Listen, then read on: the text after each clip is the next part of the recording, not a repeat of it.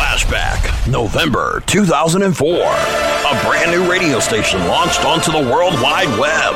That station was WebmasterRadio.fm. Today, Webmaster Radio is one of the fastest growing internet media outlets in the world. The world. Webmaster Radio boasts one of the most respected talk radio lineups in the internet business world. Danny Sullivan, Chris Toll, Susan Brett, Jim Hedger, Barry Schwartz, Jeremy Shoemaker, Ryan and Jeffrey Eisen, Greg Niland, Katie Kempner. We travel coast to coast to bring you the most extensive and detailed live coverage of the most high profile trade shows in the world. Ad tech, search engine strategy, RSA, Webmaster World, DMA, Ecom Expo. And we have brought you keynote speeches and interviews of some of the biggest influential names in business today. Eric Schmidt, Andrew Hayward, Barry Diller, John Patel, Keith Barras, and way too many others to mention.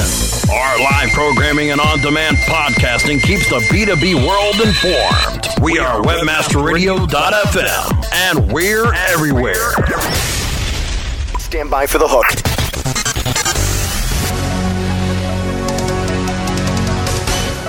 Welcome to The Hook with Katie Kempner, Vice President of Agency Communications at Crispin Porter and Bogusky, the most awarded advertising agency in the world.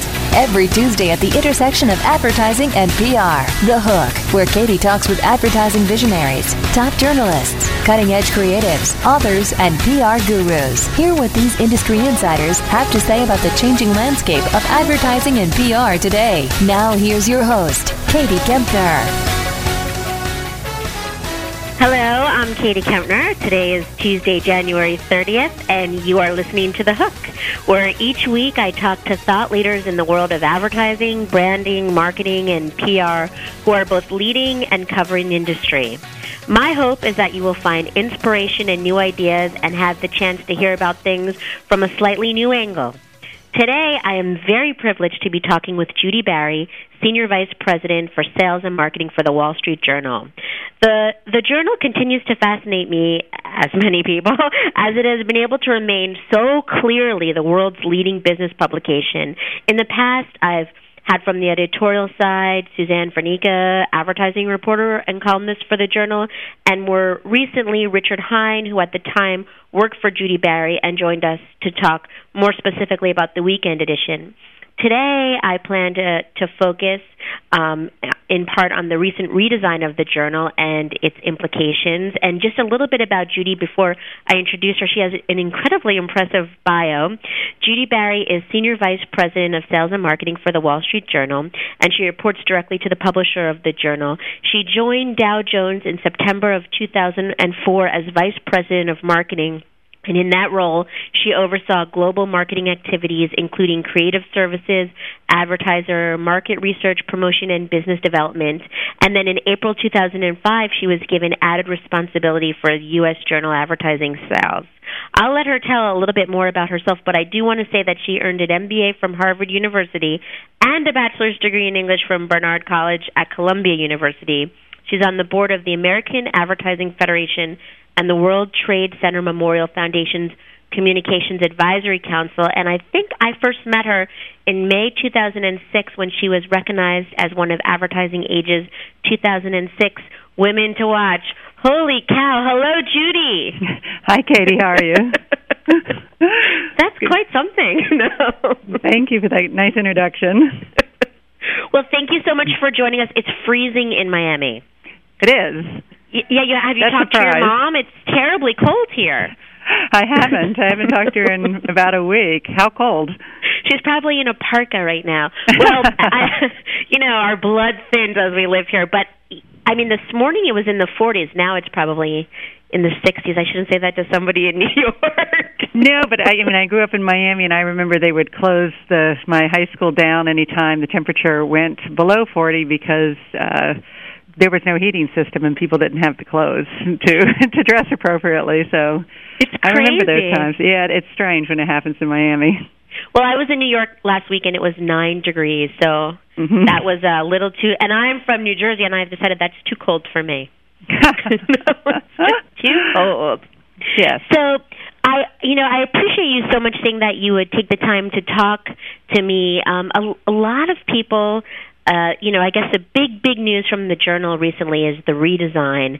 And I, I have so much to ask you about it, but maybe you could just sort of start and we could jump right in about, you know, what was the, what, why did it happen?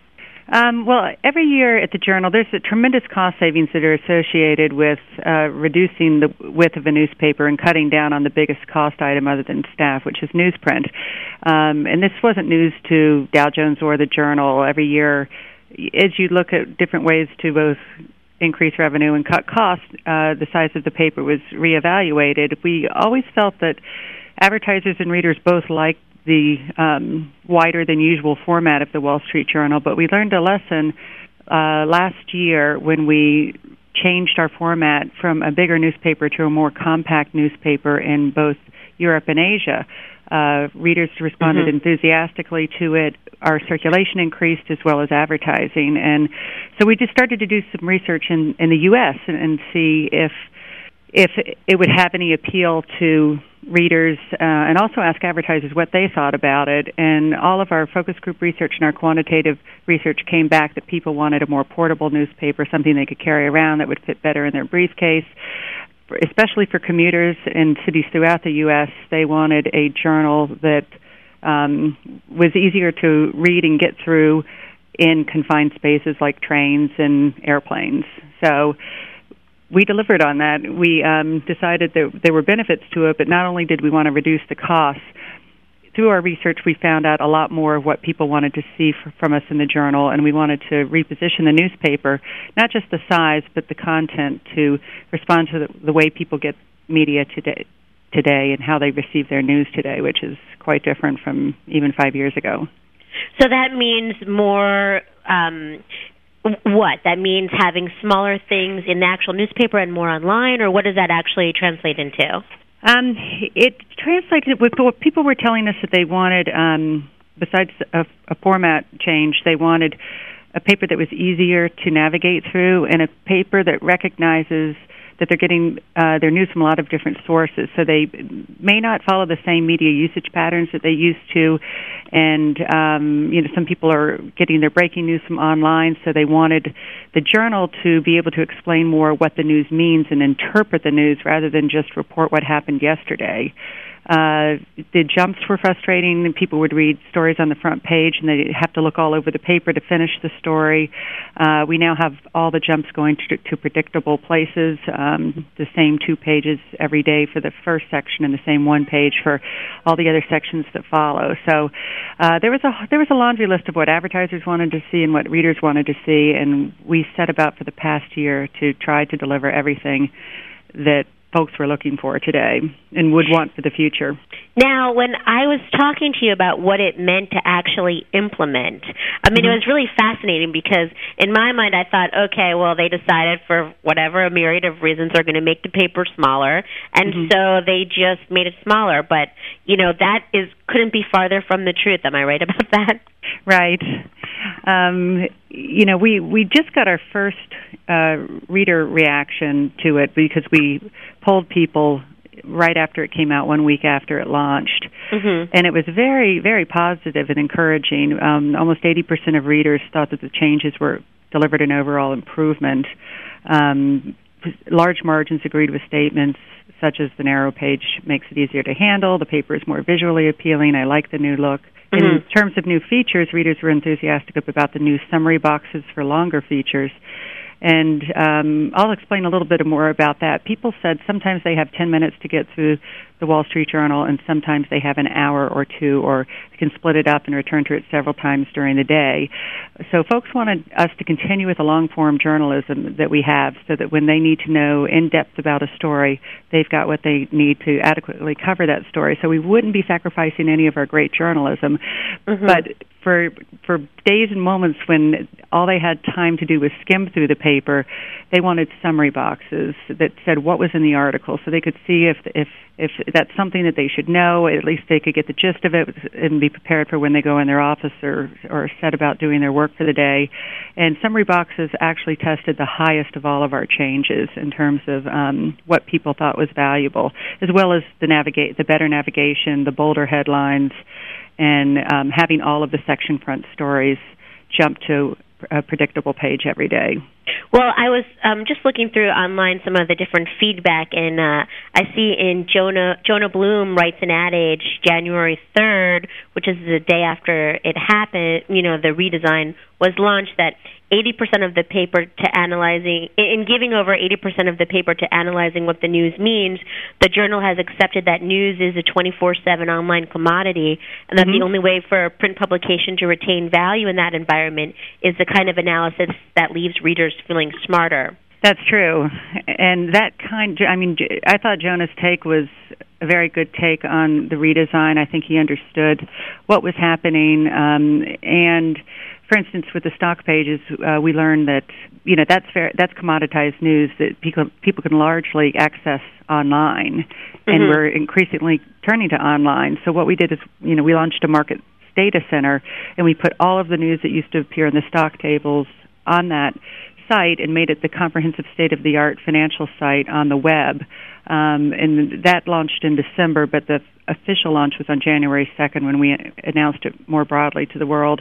But um, we did get some complaints. There are certain some readers who counted on finding the stock listings, the comprehensive stock listings every day, and we did return some of the features that they said they missed. Um, we we did not bring all the stock pages back today, but we heard what people most wanted to see returned, and it, it wasn't a lot of data to return. And we we run everything on Saturdays in our weekend edition, but on Monday mm-hmm. to Friday, um, you know, we, we didn't. It, there were a couple areas where readers um, did say a large portion of readers said, "Well, I don't think this was an improvement," and probably a third said. Um, taking all of our stock listings, all the ones that we did take out, wasn't, in, in their opinion, an, an improvement. So some of that was returned, and you know, readers are divided on whether they like the letters to the editor appearing in the marketplace section instead of the A section, and we, we continue to look seriously at that, and we're going to see whether people get used to it and accept it, or if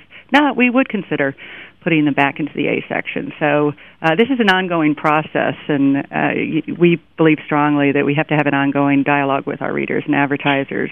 Well, let me ask you something because when mm-hmm. when um, we were talking last time, you were telling me that it took people working weekends and all these trial runs to actually get ready for the January second launch. Can you talk about that a little bit? It's just so interesting. Sure. Well, we had 600 people working. We had two test launches to make sure that we could pull this off because we we have printing plants throughout throughout the world that um and the ones in the US we have several and almost all of them had to be retrofitted in order to run the new size paper. And we have completely different ad sizes now. We've moved to standard advertising units to make it more convenient for advertisers. Um and so a lot changed, and we had to have all of our ad layout people involved. The whole newsroom had to to, to produce um, these papers, which uh, were ready to go. So there were 600 mm-hmm. people working through the weekends and all hours, and then the paper would run and it would move through the up to the point of delivery, and then it wouldn't be delivered because it wasn't the real newspaper. But it was, um, you know, we took every every step we could take to make sure that nothing went wrong on January 2nd because we did tell a lot of advertisers about this and we had a lot of press coverage on the changes.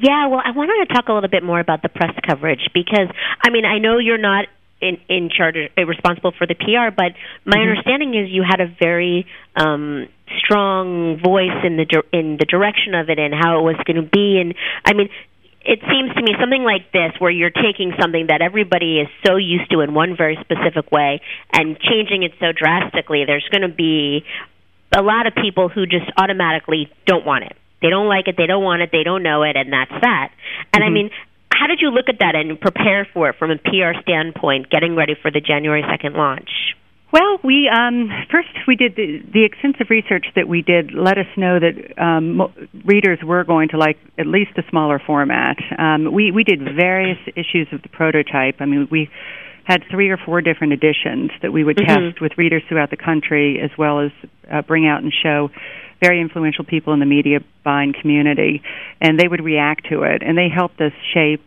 um, the newspaper that ended up premiering on January 2nd. So we knew at the point in the focus groups where we would take the new Wall Street Journal. This is I guess by September, uh, which was when the last prototype was was shown, when it would come out of the boxes and we would just watch the whole room go, "This is better. This is more convenient. I like it better."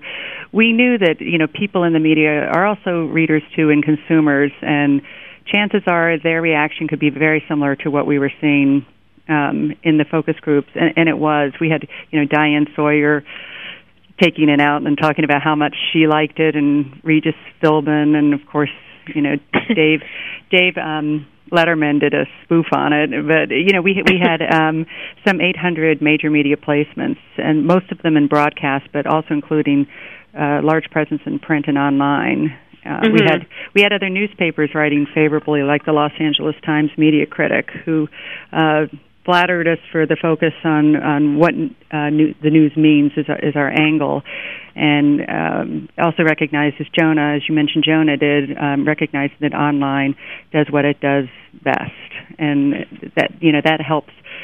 It helps identify which media should do what, and and helped us organize our thinking and our message around that. Well, that makes a lot of sense. Now, so overall, now, do you think that with all the thinking that went into it and all the people, I mean, from this point, and of course it's still early and you're still changing. It'll it'll evolve. It sounds like as it goes forward, but has it been a success? Yes, we had. Um, we were following up on, you know, this January. We were following up on last January, which was a very successful uh, month for us in 2006, and. Mm-hmm we thought even with the launch of Journal 3.0, we're up against double what our typical January is, and we even we even beat that January with our launch. So we you know we finished up last year 2006 up nine percent in revenue here at the Journal, which is highly unusual for print publications in this day and age when online is exerting a lot of pressure um, and people are moving dollars from traditional media to online. But we had a very good year last year, and Journal 3.0 has helped us uh, start the year strong as well. We expect a, a good January as well as a good first quarter here at the Journal. So, I mean, I, I would assume that you know I was going to talk with you a little bit about the challenges of the newspaper business as a whole, and you just mm-hmm. definitely uh, picked up on one thing I wanted to talk to you about, which is more competition for ad dollars among different media. Mm-hmm. I mean, you know, have you found with the sort of amped up Wall Street Journal online that you've been able to take some of those advertisers' TV dollars and and move them over to online, or is um, that not quite? We we we do get some television budgets. I mean, the Wall Street Journal online is is unique. I know you've probably seen um, a lot of research regarding online says one of the biggest issues that online faces is, is trust as an advertising media. But you know, the Wall Street Journal is voted as the most trusted publication of, of all in America, and that trust carries over onto our online products. And so we're getting a lot of people that are investing in the Wall Street Journal online and Market Watch that are associating, you know, the quality of trust with our online offering. So it's been growing at a nice pace. And um, you know, launching the Markets Data Center is a premier state-of-the-art financial center, which is free mm-hmm. uh, to anybody who who goes there. We've since we made the official launch, you know, traffic doubled and. You know, we now run videos on it with Walt Mossberg, who's our leading technology uh, reviewer who will do video reviews of, say, the new Apple iPod or, or whatever he happens to be reviewing um, that week. And we're getting a lot of traffic on there. We've been very happy with that. But um, you know, we we definitely hear at the print journal, and um, I don't mean to imply that all we do is sell print here at the journal because almost all of our advertising buys have some other component um, of a Dow Jones property. It could be MarketWatch, it could be WSJ.com, it could mm-hmm. be Barron's or Smart Money uh, you know, we have a total audience of 14 million, and people are looking to make integrated buys, and we work very closely with online to um, to make sure that you know we sell products where our advertisers can reach people in different places as they receive news in different ways. And Journal 3.0, you know, really advanced that cause. Well, let's take a quick break, and when we come Mhm. back, I want to talk more about the Wall Street Journal Online, about your job, about uh, the ad campaign, the new ad campaign, and definitely about the uh, the transition into some entertainment sponsorships that maybe the Journal hasn't been a part of before. Okay. So let's take a quick break. We'll be back right after this. Thank you. Sit tight and don't move. The Hook We'll be back after this short break. It's a no-brainer. Reaching customers everywhere they search is smart business. However, reaching them through web and mobile search, as well as free directory assistance with effective pay-per-call advertising is, well, ingenious. Ingenio Pay-Per-Call delivers highly targeted phone call leads to businesses looking for new customers. And the advertising business only pays per new customer lead. Call 1-800-705-0632 today to ask about your free trial or go to ingenio.com slash web radio. That's ingenio.com slash web radio. Ingenio. Simply ingenious. Google AdSense. How do I earn from thee? Let me count the ways? Google, you enable me to show targeted ads complementing my site so my visitors keep clicking throughout the day and night. It was so easy to apply and select the ad formats I liked. Since I've discovered AdSense, I've been filled with delight. So earn more with matching ads, and you too can discover how. Just visit google.com slash AdSense now. Wow. I never saw anyone fish with such a wide net before. Oh, really? I don't like fishing with a pole. Can't catch the big ones fast enough. No kidding. You've got a bunch. Yeah, I know. This wide net gives me great distribution and reach. Really? How's it work? Well, fish like to move around to various parts of the lake, so by casting a wide net, I gather fish from everywhere they congregate. Wow, that's pretty smart. Thanks. Wide nets work. And they make you look smart. If you're looking to cast a wider net and fish where the fish are, Look Smart Advertising Solutions can help. Go to signup.looksmart.com to learn more. Once a tool used exclusively for communicating with the media, PR Web was the first company to develop a distribution strategy around direct to consumer communication by implementing Web 2.0 technologies. PR Web has completed the online communication loop by directly engaging your audience with your news. For example, PR Web is the first newswire to integrate press release trackback. Whether you want to dominate your market or just make a little noise, PR Web is here to help you thrive in the marketplace and the media. PR Web. Melanie, what can the problem be? Sweet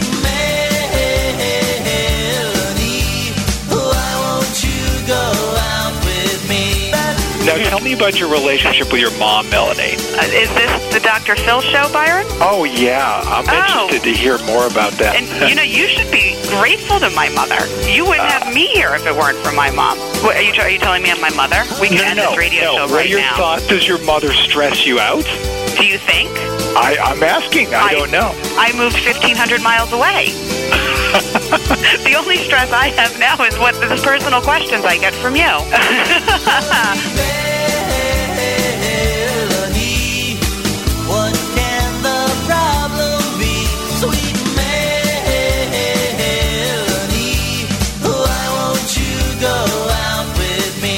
To know Melanie Nair on Life Tips. Wednesdays at 3 p.m. Eastern, 12 p.m. Pacific. Only on WebmasterRadio.fm.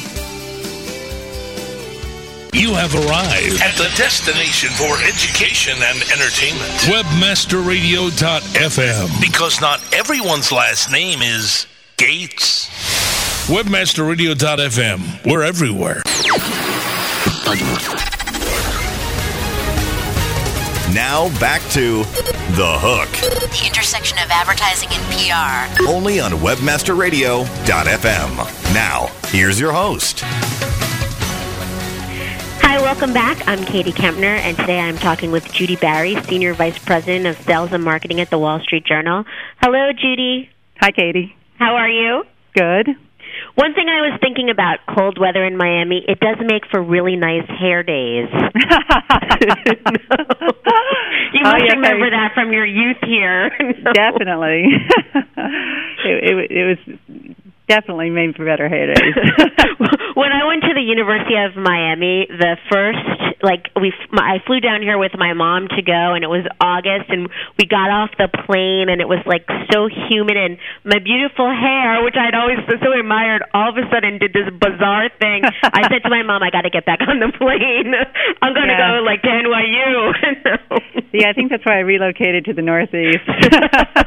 Well, you do have fabulous hair, actually. so.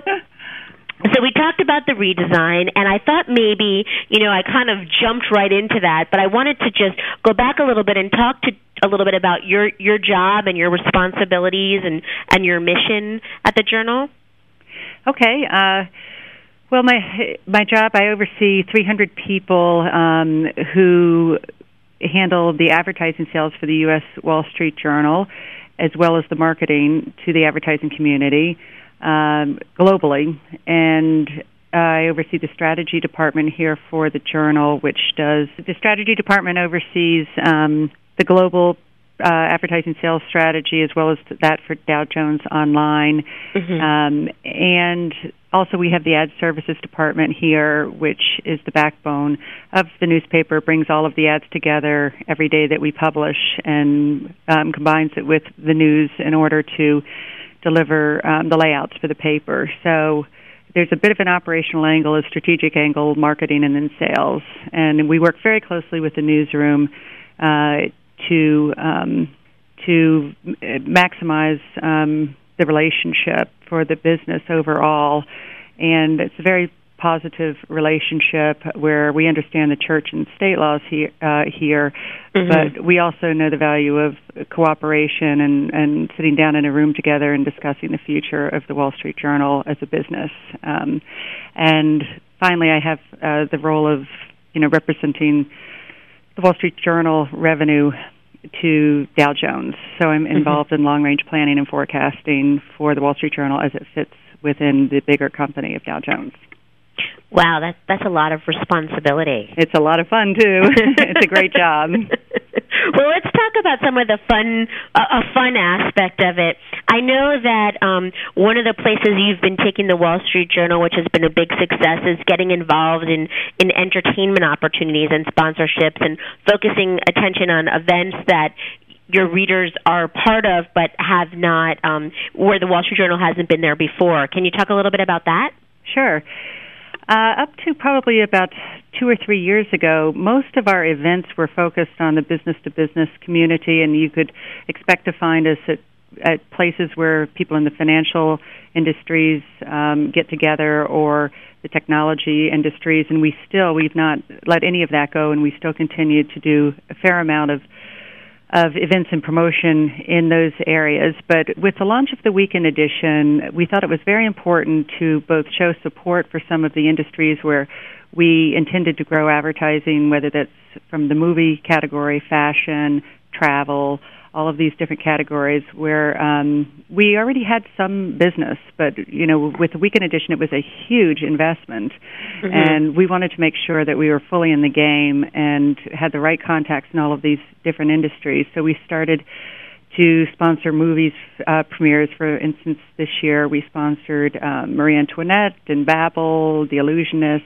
Dreamgirls, among other movies. And we just came back from Sundance, uh, where we brought the pages of the weekend edition to life. So uh, we we- want to people to understand what the the mission of the weekend edition is to be reading the newspaper and to feel that it is a worthwhile use of investment in their advertising dollars when it comes to the advertisers. So before I ask you to expound a little bit of, about the weekend edition, just you know, just tell me what was the best party or the most interesting celebrity encounter that you uh, you have had since you decided to focus on this. Okay, well, the best party would probably be our premiere of um, Marie Antoinette, and that was at the New York Film Festival, and we were sponsors of that. And then we had a party at MoMA following the premiere, and it, it was the first time ever that the Museum of Modern Art opened its doors past midnight for a party. They just didn't do it, but we had 400 people and attendees, anyone from Howard Stringer to Sofia Coppola and Kirsten Dunst, and it was just a wide array of people who had gone to see the movie and then celebrated until late in the evening, and it was just a, a gorgeous party. And we were able to bring uh, several of our clients there who enjoyed it, not just um, B2C clients, but B2B clients as well. Mm-hmm. Probably the best celebrity I ever you know, in, in, in all of this that I met was was the Edge. Uh, when we last year at Sundance, when we hosted a film, we sponsored a film, and then the Women in Film Awards afterwards. And the Edge had been involved in the creation, and he had been in the film that we sponsored, and was at the party. And I'm a huge U2 fan. in fact, I've flown to Lisbon just to see them play and ended up at the same hotel with them. So when I when I got to meet the Edge, we had a good half hour's worth of conversation. that, that, nice. Was, Did you take pictures?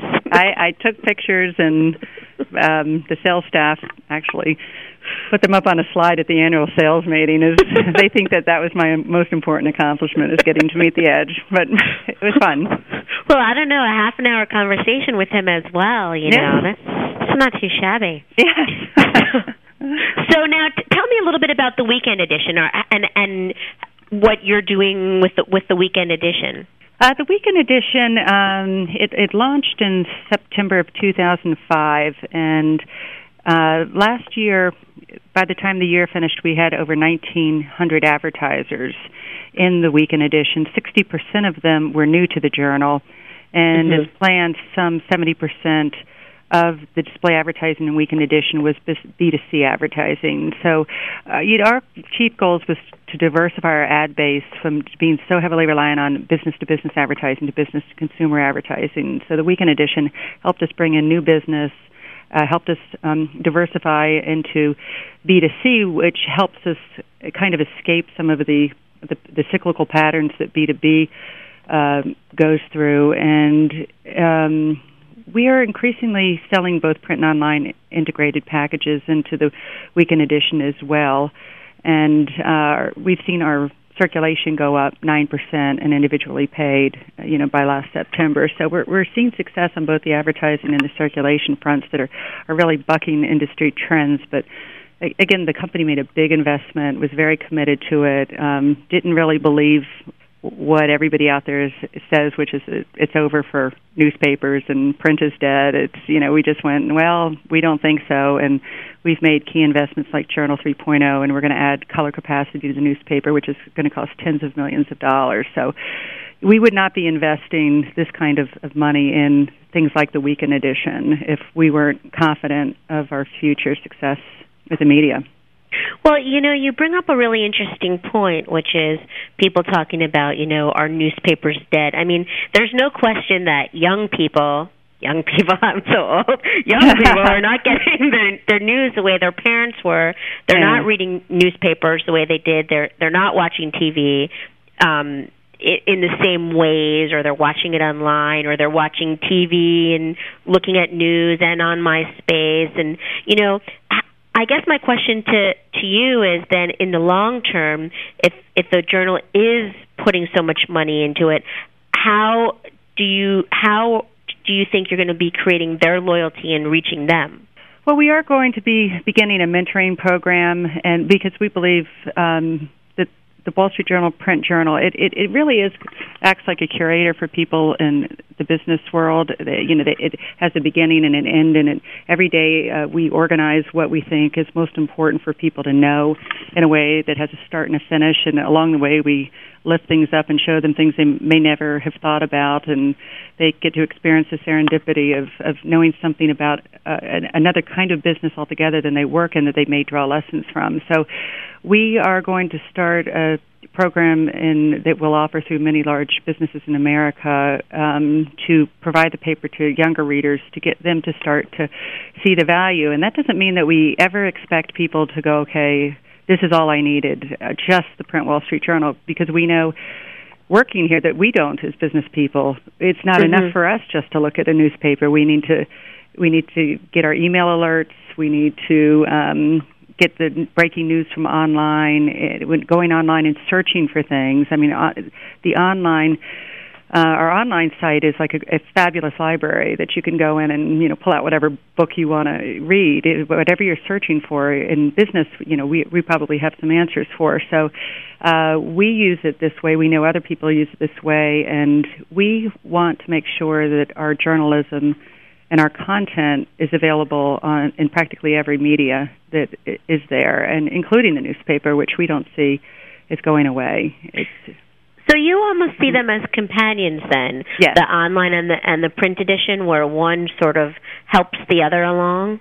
Yes, that that's it, Katie. Sometimes we refer people to online to look at to look at a video that we could never, of course, run in the newspaper. And you know, online may break a story, but um, you know, you, you'll turn to the newspaper to, to see the interpretation of it and what it means. It's very hard to do instant analysis. You can do instant breaking news, but instant analysis is a little bit harder because our journalists have to call sources from around the world and in the industries that they cover and get at the heart of the story and what it means. And that takes a little bit more time than an online site can can produce. And also we have such a vast network of you know over 800 journalists across the world that in especially we have so many more journalists in specific areas that, that other people have that our coverage is very very deep and sound and we access that coverage to put the newspaper stories together every day. So well you you you touch upon what i think is the most important thing of what the journal offers and and that's kind of why i wonder you know well I guess I'm getting ahead of myself, but but to me it seems that the the one true thing that the Wall Street Journal offers is its integrity, and that mm-hmm. people know that if they're going to read it in the journal, as opposed to maybe reading it, you know, in certain other places or online in certain places, that they're getting something that's been researched and they can look at as fact. Well, we couldn't agree with you more on that, Katie. it is. I mean, the tests you know, with the Pew Center for the Most Trusted Publication in America, it, it, that's why um, we also actually Mendelsohn has come out with a new kind of customer satisfaction survey for readers, and among all the publications that we compete with, even our advertising is considered the most trusted of any publication. So, um, you know, that trust is so incredibly valuable to us, and we believe that it, it is what is going to make the franchise strong into the future, because we will be upholding we will never sacrifice our journalism for um, for cost cutting reasons. We will always right. do you know we we will always work to produce the best news that's available. But now, taking that one step further, mm-hmm. if down the line it turned out that people didn't want print anymore, wouldn't mm-hmm. it really not matter that much? I mean, well, clearly, you know, all the money that you're putting into all this stuff now, but you know, uh-huh. going forward, wouldn't it really not matter because wouldn't it really be the institution and however the news got disseminated would be secondary? Yes, that that's that's important. I mean, as you know, print ads tend to um, bring more revenue in to um, to companies like ours at this point in time, just as broadcast ads uh, are a lot more expensive than online advertising may be. Mm-hmm. Not in all not in all cases, but as a general rule. Um, media companies, still traditional media, so much more money is spent in traditional media than than online yet. So, but we're preparing ourselves for the future if if print does go away and isn't as relevant. That you know we have the best online, the best podcast, the best email alerts, the best eh, whatever whatever people want, wherever people want to get their news, we want to be at the forefront of that and um, but we, we do think that there's going to be just a variety. As you mentioned earlier, Katie, you said companions, and we think a lot of the different uh, delivery vehicles are, are, are good companions to one another. Well, I want to ask you now a little bit about the new ad campaign because mm-hmm. there was this big ad campaign. I guess it was in the 90s that was very iconic and it went away for a while and now it's back and I'm wondering if you can talk a little bit about that. Sure. Uh, we had something, uh, an ad campaign called the Creative Leader Series, which uh, almost anybody that's been in the ad business uh, for the last you know 15 years is is aware of, and it goes beyond that. So most people are highly aware of it. We would feature some very famous uh, person in the ad business uh, and tell their story. They would tell their story through the pages of the Wall Street Journal, and we would run it tr- in the advertising trades as well, and feature this pos- person, talk about, you know, show the world how they think, how they create, um, why they got into the ad business, and I can't tell you how often our staff is on sales calls that people in the ad business say, "Will you bring back the Creative Leader series? That was such a great, you know, that was such a great campaign." And I know in the two and a half years since I've been here, I've heard it several times. And so finally, we agreed to give our customers exactly what they want, and we are going to bring back the Creative Leader series. Um, this time around it won't be the same. Before it used to feature, it, it was a different age when the creative was also the CEO typically. The chief creative is also the CEO, and so mm-hmm. you were honoring both at one time. But now media has become more fragmented, and so we may, we may not always be able to do that. The people that are kind of leading and shaping thought in media now may be on the media buying side, not necessarily the chief creative. It may be a futurist. Uh, it's going to be. We're going to look at it in a whole new different way. But um, I've not talked about this at all to anyone in the press, and so you're you're hearing that the campaign. Woo-hoo, is that first.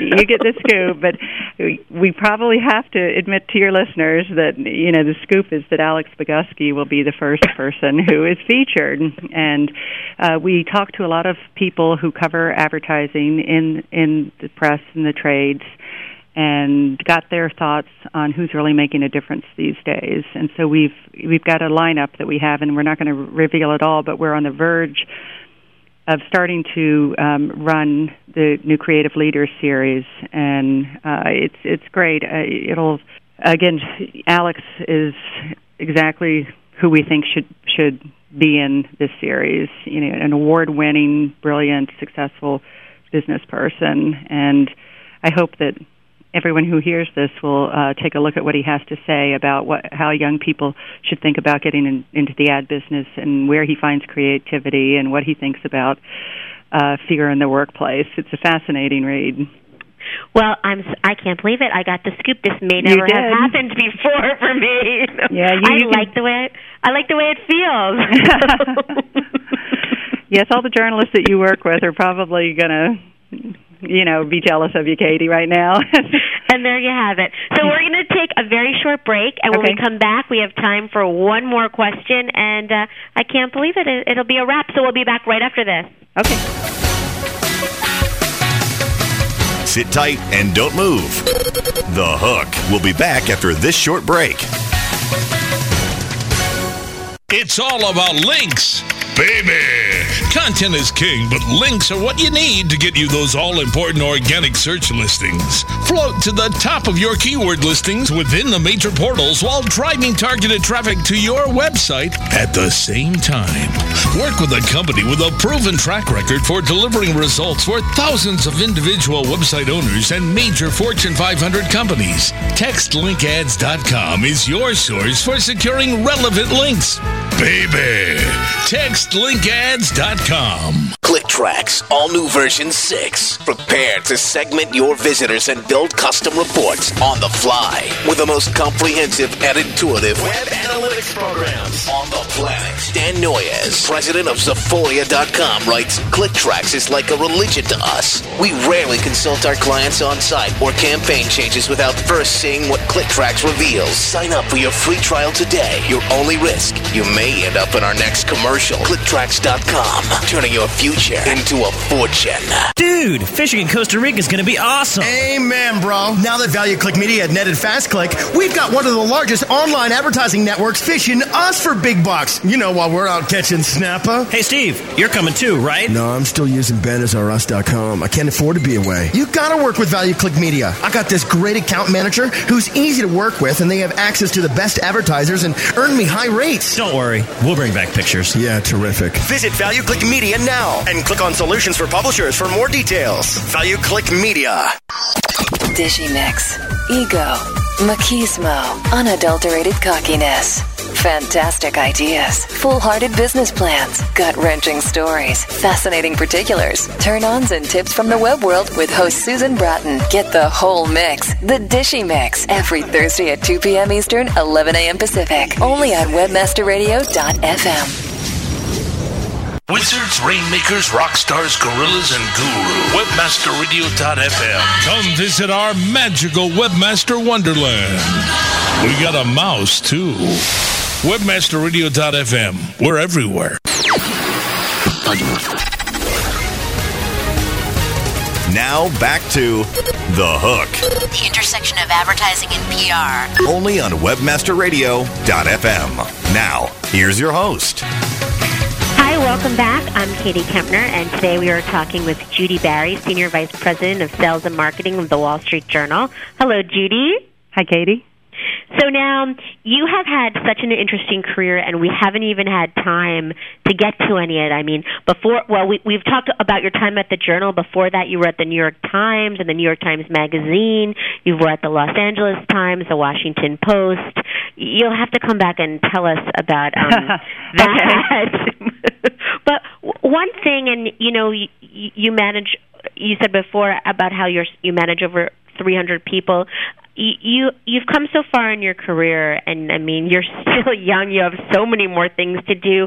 Do you have any advice when somebody comes to you or somebody that would come to you that helped get you where you are today or for somebody who may not be happy where they are? Um I would just if you're not happy where you are I would advocate an immediate change. Uh, it's it's not worth it if you can look and assess a situation and see that if it's not going to get any better, and you really should check it out because sometimes you know everything is changing so quickly that you could have a, a dramatically different boss or job. Um, in no time. So if if you like the place you work and your colleagues and just a few things are wrong, you know, really weigh whether it's it's time to make a move. But if you if you determine that it's it's just not going to get any better, you know, I, I would move quickly. You, you know, if if you're someplace and you're just facing some frustrations, uh, you really don't have to ever kind of live with the hand that you're dealt. I mean, one thing here at the Journal, we'd been through, you know, three or four years of, of really bad advertising declines with finance and tech tanking. And,